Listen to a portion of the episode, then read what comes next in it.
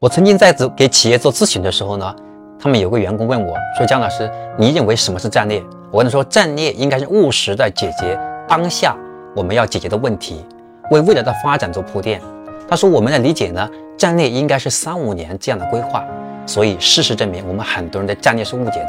今天和大家来分享，战略的核心就是三个步骤而已。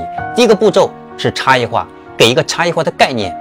那么差异化的核心是给用户选择我们而不选竞争对手产品一个理由。第二步是为这个差异化找一个背书，让用户相信你的差异化是真实有效的。第三步，我们要对外用所有的渠道让他们知道我这个差异化的存在。所以就这三个步骤来举一个实践实际的案例，比如说飞鹤奶粉，它的差异化是什么？更适合中国宝宝体质，因为飞鹤奶粉它的竞争对手是进口奶粉。所以要给中国用户一个选择飞鹤奶粉的理由就是呢，更适合中国宝宝体质。那么它是如何塑造信任状？就第二个步骤，如何让大家相信更适合中国宝宝体质，这是个事实呢？然后呢，飞鹤奶粉就让自己内部的员工都要喝自己飞鹤奶粉。那么通过拍摄每一个孩子健康成长的过程来证明，喝飞鹤奶粉更适合孩子的成长。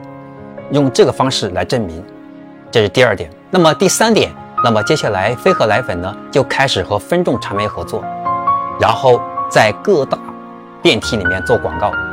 大家都听过叫飞鹤奶粉更适合中国宝宝体质，就这么来的。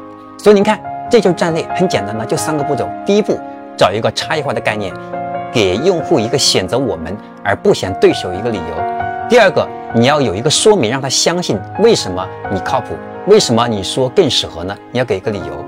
第三个是你要让更多的用户知道选择你是最好的选择，要让更多的人用户知道要选择使用我们的产品，这就叫战略三部曲，很简单。所以希望以后在做战略的时候呢，大家不要被一些概念化或者被网上的很多信息的干扰，战略一定是务实的。我是江开成，欢迎关注江开成商业课。带你走进深度思考的世界。我们下一个视频再见。点加号，点红心，点箭头。